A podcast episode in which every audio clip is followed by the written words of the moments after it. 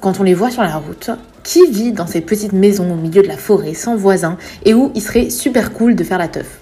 Eh bien, l'entrepreneur de la semaine y a passé son enfance. Bonne élève, elle passait son temps libre à l'aventure dans les bois et a finalement suivi des études à Sciences Po parce que de loin, ça n'avait pas l'air sorcier. Elle ne savait pas ce qu'elle voulait faire. En revanche, ce qu'elle savait en sortant de Sciences Po en master, c'est qu'elle avait 25 000 euros à rembourser à la banque. Laure Joutot nous raconte donc aujourd'hui comment elle s'est retrouvée dans divers emplois improbables mais très enrichissants. Comment lui est venue l'idée des aventurières et toutes les phases qu'elle a traversées entre le doute et les petites boulettes?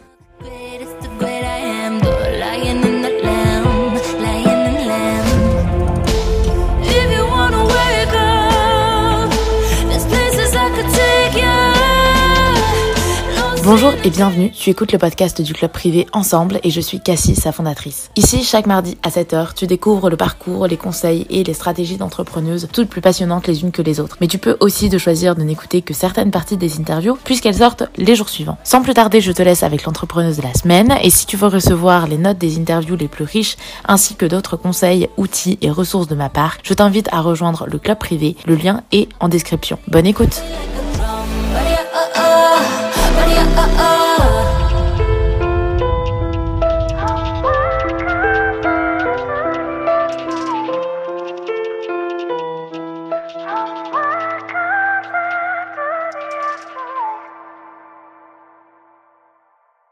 roi Ok, d'accord. Bon, super intéressant. En tout cas, cette petite aparté. Maintenant, du coup, on peut passer à euh, la phase. C'est quoi après la phase embryonnaire? C'est la, la gestation, je crois, des aventurières. Hum, voilà. Qu'est-ce que qu'est-ce qui se passe pour toi à la suite Du coup, quand tu rentres en France pour les aventurières, comment tu développes un peu ton projet, ton offre, éventuellement comment tu te fais connaître aussi. Euh, voilà. Ouais. J'ai commencé par faire un blog déjà. J'ai commencé à m'intéresser à ça. J'ai fait la, la Biscoop de Marie Léo. J'ai regardé un peu. À l'époque, il y avait peu de choses euh, en France français qui existait. Et moi, j'étais très. Euh, je regardais beaucoup ce qui se faisait aux États-Unis. Je vois la B-School, ça a l'air d'être une espèce de référence. Donc, je, je fais ça. J'ai pas du tout fini. J'ai dû faire trois modules, un truc comme ça. Mais ça m'a déjà donné plein d'idées. Et je me suis dit, euh, waouh, trop bien. Euh, c'est plein de bon sens. J'ai envie d'amener ça en France. Et donc, j'ai commencé par faire un blog pour parler à l'époque un peu de ce que je vivais, en fait, de mes envies de reconversion et qu'est-ce que moi je voyais qui pouvait être des, des obstacles ou qu'est-ce que, que moi je, j'avais envie de partager sur des, des choses qui peuvent aider un projet à décoller. Et ça a vraiment été, euh, ouais, pendant, pendant quelques temps, c'était vraiment que le blog. J'ai fait un e-book, j'ai fait vraiment des trucs un peu, on va dire, classiques qu'on fait. J'ai commencé à regarder qu'est-ce qui existe en France et qui fait des trucs cool. J'ai fait un e-book, j'ai fait des, petit à petit des petites interviews. À ce moment-là, j'avais quitté mon job. Entre le la création du blog et le fait de quitter mon job, il y a à peu près six mois qui cool.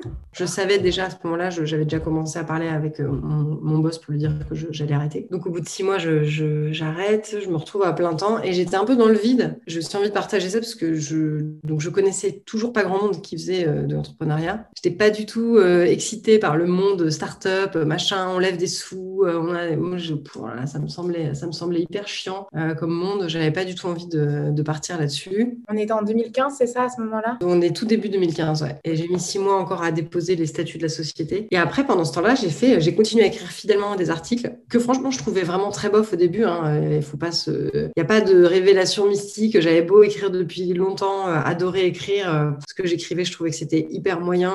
Je, faisais beaucoup, beaucoup trop de formations parce que je me disais, oh là là, mais c'est super moyen, il faut que je me forme à plein de trucs. Et puis en fait, je voyais bien que je faisais des formations en ligne, je les mettais pas en place. Enfin bref, c'était un peu un carnage. Je savais que j'avais deux ans de chômage et un peu d'économie, donc j'étais pas trop pressée par le temps. Je me disais, bon, bah, j'ai deux ans pour que ça marche. Si dans deux ans ça marche pas, bah, je rechercherai un job. Sachant que j'avais vraiment l'impression d'être de retour à la case zéro de sortie du diplôme, genre, et si je cherche un taf, qu'est-ce que je vais bien pouvoir chercher Ah, nul ne sait j'ai l'impression d'être dans aucune de toutes les cases. Tout ce que j'ai fait, c'était un peu genre, waouh, une opportunité, j'y vais, une opportunité, j'y vais. Euh, donc, je me disais que je serais bien dans la merde s'il fallait retrouver un travail, mais pas envie de réfléchir à ça tout de suite. Et donc, comment je me suis fait connaître? Vraiment, à l'ancienne, j'avais fait un e-book euh, qui devait s'appeler Comment quitter euh, l'enfer de l'open space, un truc comme ça à l'époque. Et je l'ai fait connaître en parlant avec des, entrepreneurs que je voyais autour de moi, vraiment euh, pareil, très innocemment. Quoi. Je, leur envoyais des mails en leur disant Hey, salut, moi aussi, je suis entrepreneur. Je suis le, nouvel enfant de la cour de récré. Veux-tu jouer avec moi? Et j'ai fait des interviews et j'ai eu des gros moments de, bad en interviewant des gens en me disant Mais elles sont dix fois meilleures que moi. Je suis toute nulle. Ce que je fais, c'est tout petit et tout pourri. Ça va jamais marcher. La comparaison, c'est un gros truc chez moi. C'est dès que je commence à avoir des moments de flottement, ça y est, c'est ça part en, ça part en Ah, mais tout est nul. Les autres sont tous mieux. Voilà. Et j'ai fait connaître comme ça petit à petit, vraiment, euh, au fur et à mesure. J'avais beaucoup, beaucoup mis d'attention sur je veux avoir des gens qui s'abonnent à ma newsletter parce que comme ça, je peux leur écrire, on, on, crée un lien entre nous et je trouvais ça juste trop bien. Je trouve toujours ça trop bien. Et donc, c'était mon focus de mettre l'accent sur cette newsletter. Et puis après, j'ai surtout produit pas mal de contenu, fait des interviews, des, partenariats, des échanges. Et voilà, j'avais aucune stratégie de référencement. Je n'ai toujours aucune stratégie de référencement. Je savais, j'avais pas de, technique, les, hashtags, tout ça, tous ces trucs un peu stratégiques. Moi, c'est pas du tout ma cam, c'est pas comme ça que je, fonctionne. Quoi. Je sais pas faire ça, j'ai aucun intérêt pour ça.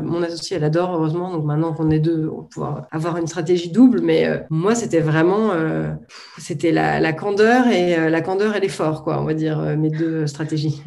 D'accord. Là, ta stratégie de départ, enfin, quand on entend blog aujourd'hui, alors je vois toujours euh, des pubs sur Instagram euh, euh, pour commencer son blog en 2021, etc.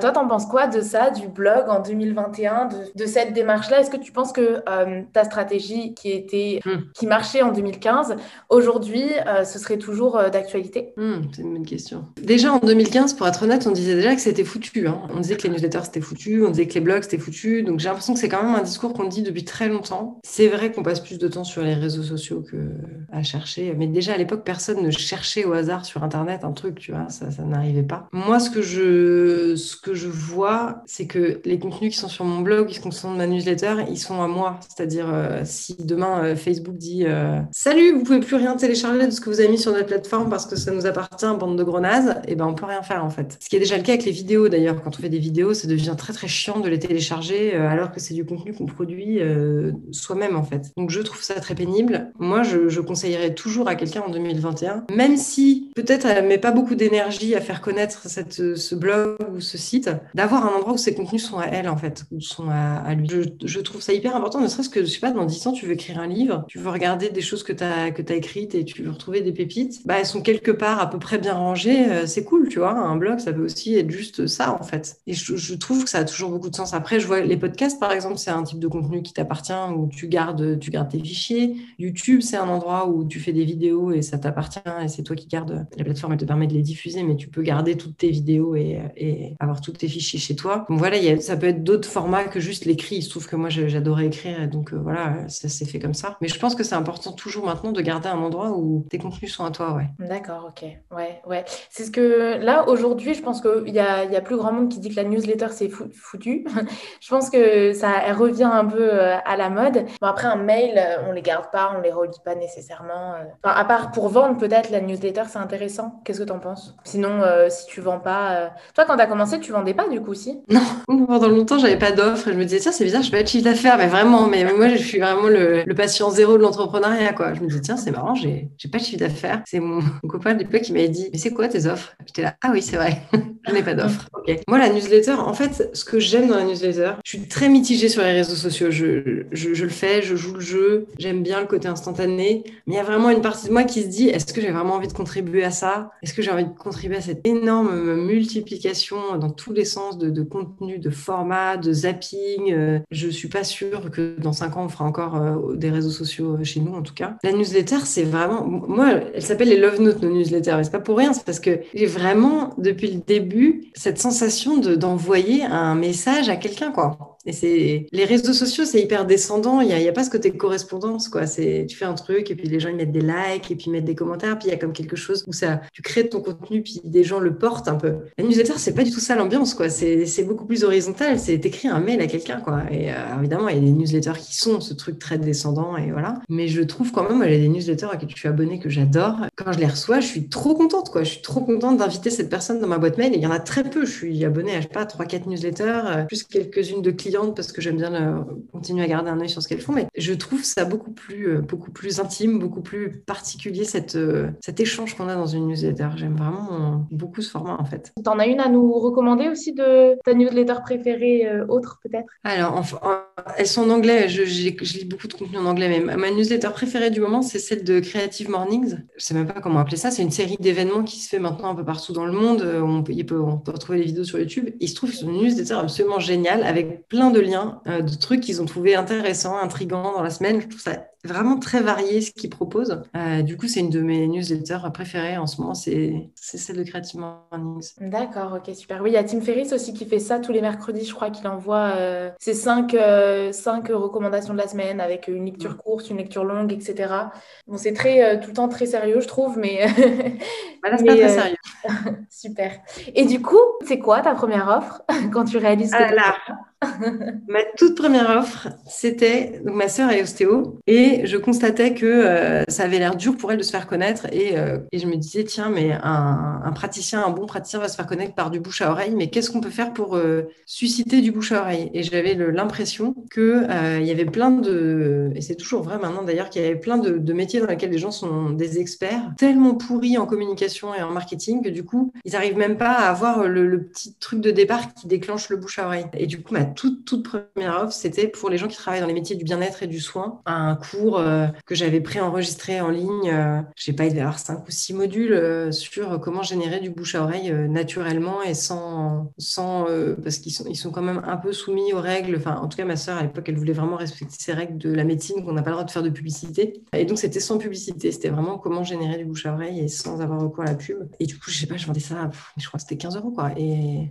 et je l'ai vendu à une dizaine de personnes parce que j'ai une copine qui faisait des massages et qui l'a envoyé à toute son école de, de massage et elle faisait de la nature, elle envoyait son école de nature et de, tout ça, il y a eu une, dizaine de personnes qui sont venues et qui ont suivi ce, ce cours qui était donc un, un PowerPoint commenté. Euh, c'était vraiment le degré zéro de, du cours en ligne, mais euh, bah voilà, ça suffisait pour, euh, pour se lancer. Ouais, et ça suffisait aussi peut-être aussi pour te donner confiance un petit peu, voir, ok, bon, je peux vendre mon petit cours à 15 euros, peut-être qu'après je peux faire autre chose d'un peu plus poussé peut-être, ou comment ça a évolué? Il y a eu un gros trou après ça et je me suis dit, tiens, ça me plaît pas du tout en fait de faire des cours en en ligne où j'ai pas les gens derrière, je réponds pas à leurs questions. Il me manquait vraiment ce côté euh, interaction. Une fois que le truc est parti dans la nature, bah, en fait, j'ai aucune idée de ce que ça devient pour eux. Quoi. Euh, et du coup, après, j'ai mis quand même du temps et j'ai redéveloppé une autre offre, cette fois qui était en présentiel, en personne. il y avait un groupe à Paris, un groupe à Lyon. C'était franchement pas très rentable parce qu'en fait, quasiment, ça me coûtait en prix de billet de train euh, et de location de salle euh, le prix que j'avais vendu. Mais c'était très cool. Pour le coup, c'est plus ça qui m'a mis en confiance. On se retrouvait, genre tout, un peu ce format de départ hein, des aventurières, le petit groupe de, meufs lyonnaises. On se retrouvait autour de la table et puis euh, bah, me poser leurs questions en direct. Moi, à chaque fois, j'avais un module, je leur amenais un peu de contenu et puis on, me posait des questions en direct et puis on regardait comment les aider concrètement à faire l'étape suivante de leur business. Quoi. Et ouais, c'était c'était des balbutiements euh, pour le coup de plus d'offres qui ressemblent à ce que, ce que j'ai fait après. D'accord, super. Et ça, pour attirer du coup des personnes euh, spécifiquement à Paris et à Lyon, ça a été le bouche à oreille cette fois ou ça a été... Euh, Alors à ce moment-là, la newsletter, elle avait déjà, elle avait déjà je pense, un peu moins de 1000 personnes, mais suffisamment pour, suffisamment pour, pour qu'il y ait du monde qui soit intéressé, intrigué, qui, qui achète. Ça, c'était assez miraculeux, effectivement, les premières fois. Là, ah, ok, des gens que je ne connais pas ont acheté un truc que je fais waouh Et en même temps, grosse pression, genre, mais des gens que je ne connais pas ont acheté un truc que je fais. Mon Dieu. Donc la newsletter a dès le début été un. Mais j'ai même pas envie de dire que la newsletter est un outil de vente, parce que pour moi, c'est la relation a été un outil de vente, en fait. Parce que dès le début, il y avait vraiment ce côté très. Euh, je trouve qu'il y a toujours maintenant, en fait, même si ça a beaucoup euh, grandi, euh, il y a un peu un côté famille, quoi. C'est, je sais pas, les aventurières, comme, par, rapport à, par rapport à ce que c'était au début, il y a toujours cet esprit de. je les connais, les gens qui interviennent sur le groupe Facebook.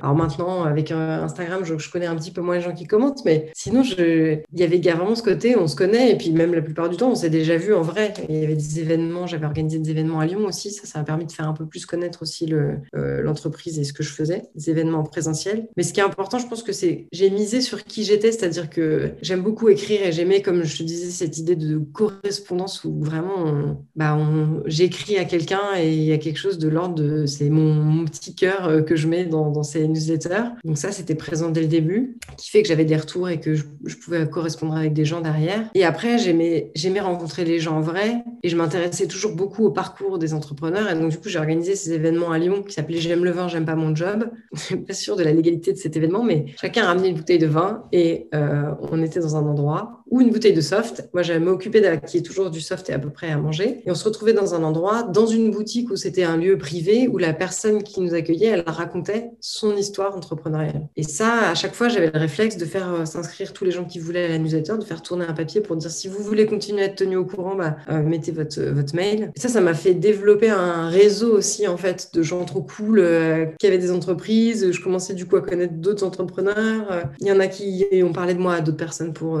ça, ça a déclenché du, du bouche à oreille. Mais c'est parce que ça me ressemblait en fait, parce que je sais qu'il y a des gens beaucoup plus structurés, beaucoup plus cadrés que moi qui organisaient des événements. Ça ressemblait pas du tout. Moi, c'était vraiment euh, c'était un apéro en famille, quoi. C'était le truc, tout le monde vient à la bonne franquette, venez comme vous êtes. Les gens qui boivent pas d'alcool, heureusement, ont compris tout de suite que c'était une blague ce titre et du coup, euh, euh, venez, buvez de l'eau. Les gens qui avaient envie de boire, ça dérapait jamais parce qu'il y avait toujours ce, côté très, ouais, très cocon et très intime de bah, on ose se raconter des choses et on, on ose poser des questions aussi quand on est dans l'assemblée, un des trucs que je faisais, c'est que tout le monde posait au moins une question. C'était hyper chouette, ces événements étaient vraiment très chouettes. Et aujourd'hui, les aventurières, maintenant, pour être accompagnées par, les aventurières, il euh, faut postuler. Donc, il y a eu quand même euh, un beau chemin de parcouru. Donc, j'aimerais savoir un petit peu, euh, voilà, que tu nous racontes l'évolution de cette période-là jusqu'à aujourd'hui. Comment ça s'est fait? Donc, moi, j'avançais vraiment toujours un peu à vue. Je naviguais pas mal à vue. Je créais quand j'avais une idée et j'avais quand même pendant ces premières années, pendant les trois premières années, on va dire, énormément de doutes. Donc le business est décollé. J'ai petit à petit, avec toutes ces actions, et de me faire connaître, et de me, motiver de sortir des offres et tout ça, d'accompagner des gens en individuel, en groupe, bah, petit à petit, j'avais un,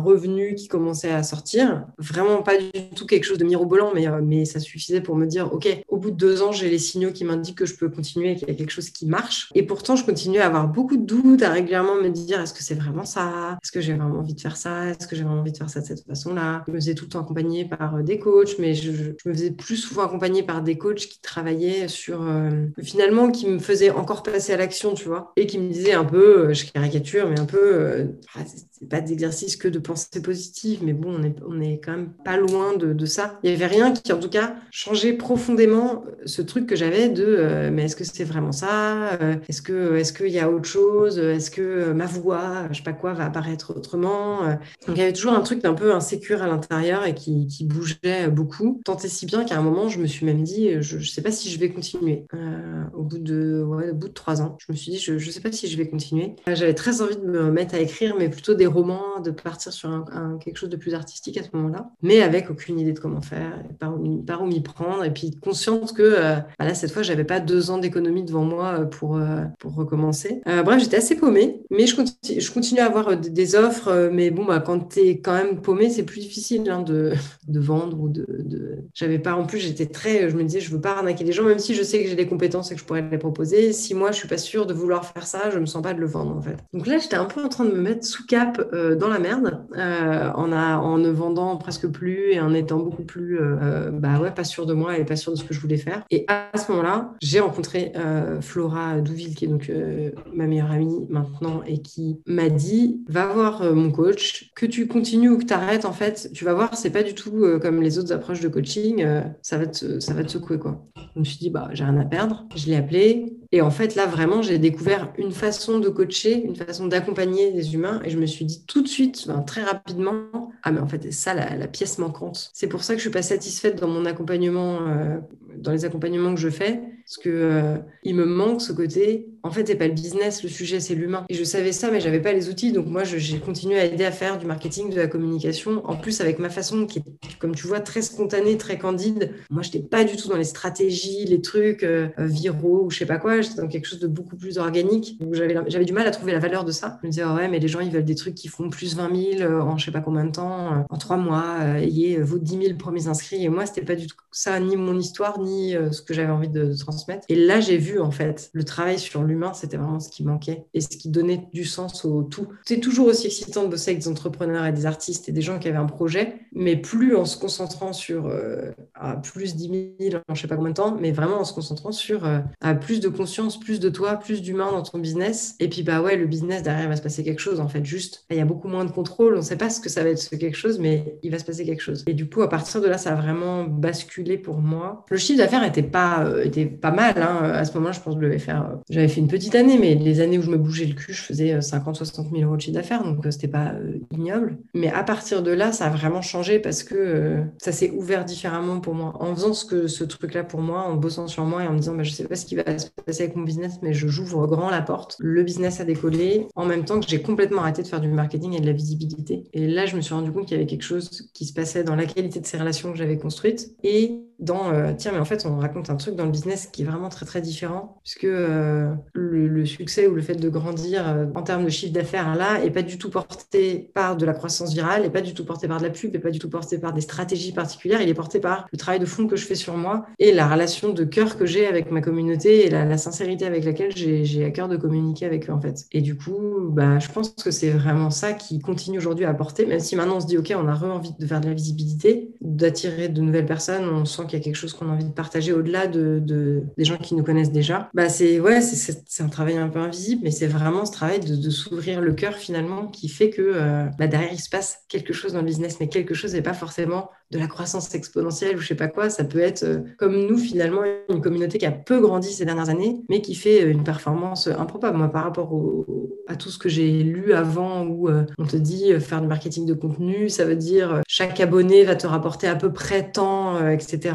Et nous, on est dans l'extrême inverse, c'est-à-dire, euh, j'avais des chiffres en tête, genre chaque abonné te rapporte à peu près un euro par mois, tu vois. Et nous, on n'est pas du tout là-dessus. Je pas, on doit avoir euh, un millier quelques d'abonnés et euh, on va faire plus de 200 000 euros de, chiffre d'affaires cette année. Et là, je me suis dit, OK, en fait, ça a du sens, ce, truc-là. Et en plus, on n'a même pas d'objectif de chiffre d'affaires, c'est-à-dire, on va faire 200 000, mais on se dit, ah, OK, super. C'est pas, c'est pas un truc qu'on gratte absolument pour avoir. Il y a, une façon différente de regarder l'humain et du coup de regarder la création de l'humain qui euh, peut être un business, qui peut être de l'art, qui peut être, euh, qui peut être la vie d'équipe aussi, où on crée ensemble. Et c'est ça la grosse révolution, on va dire, des deux, trois dernières années là. D'accord.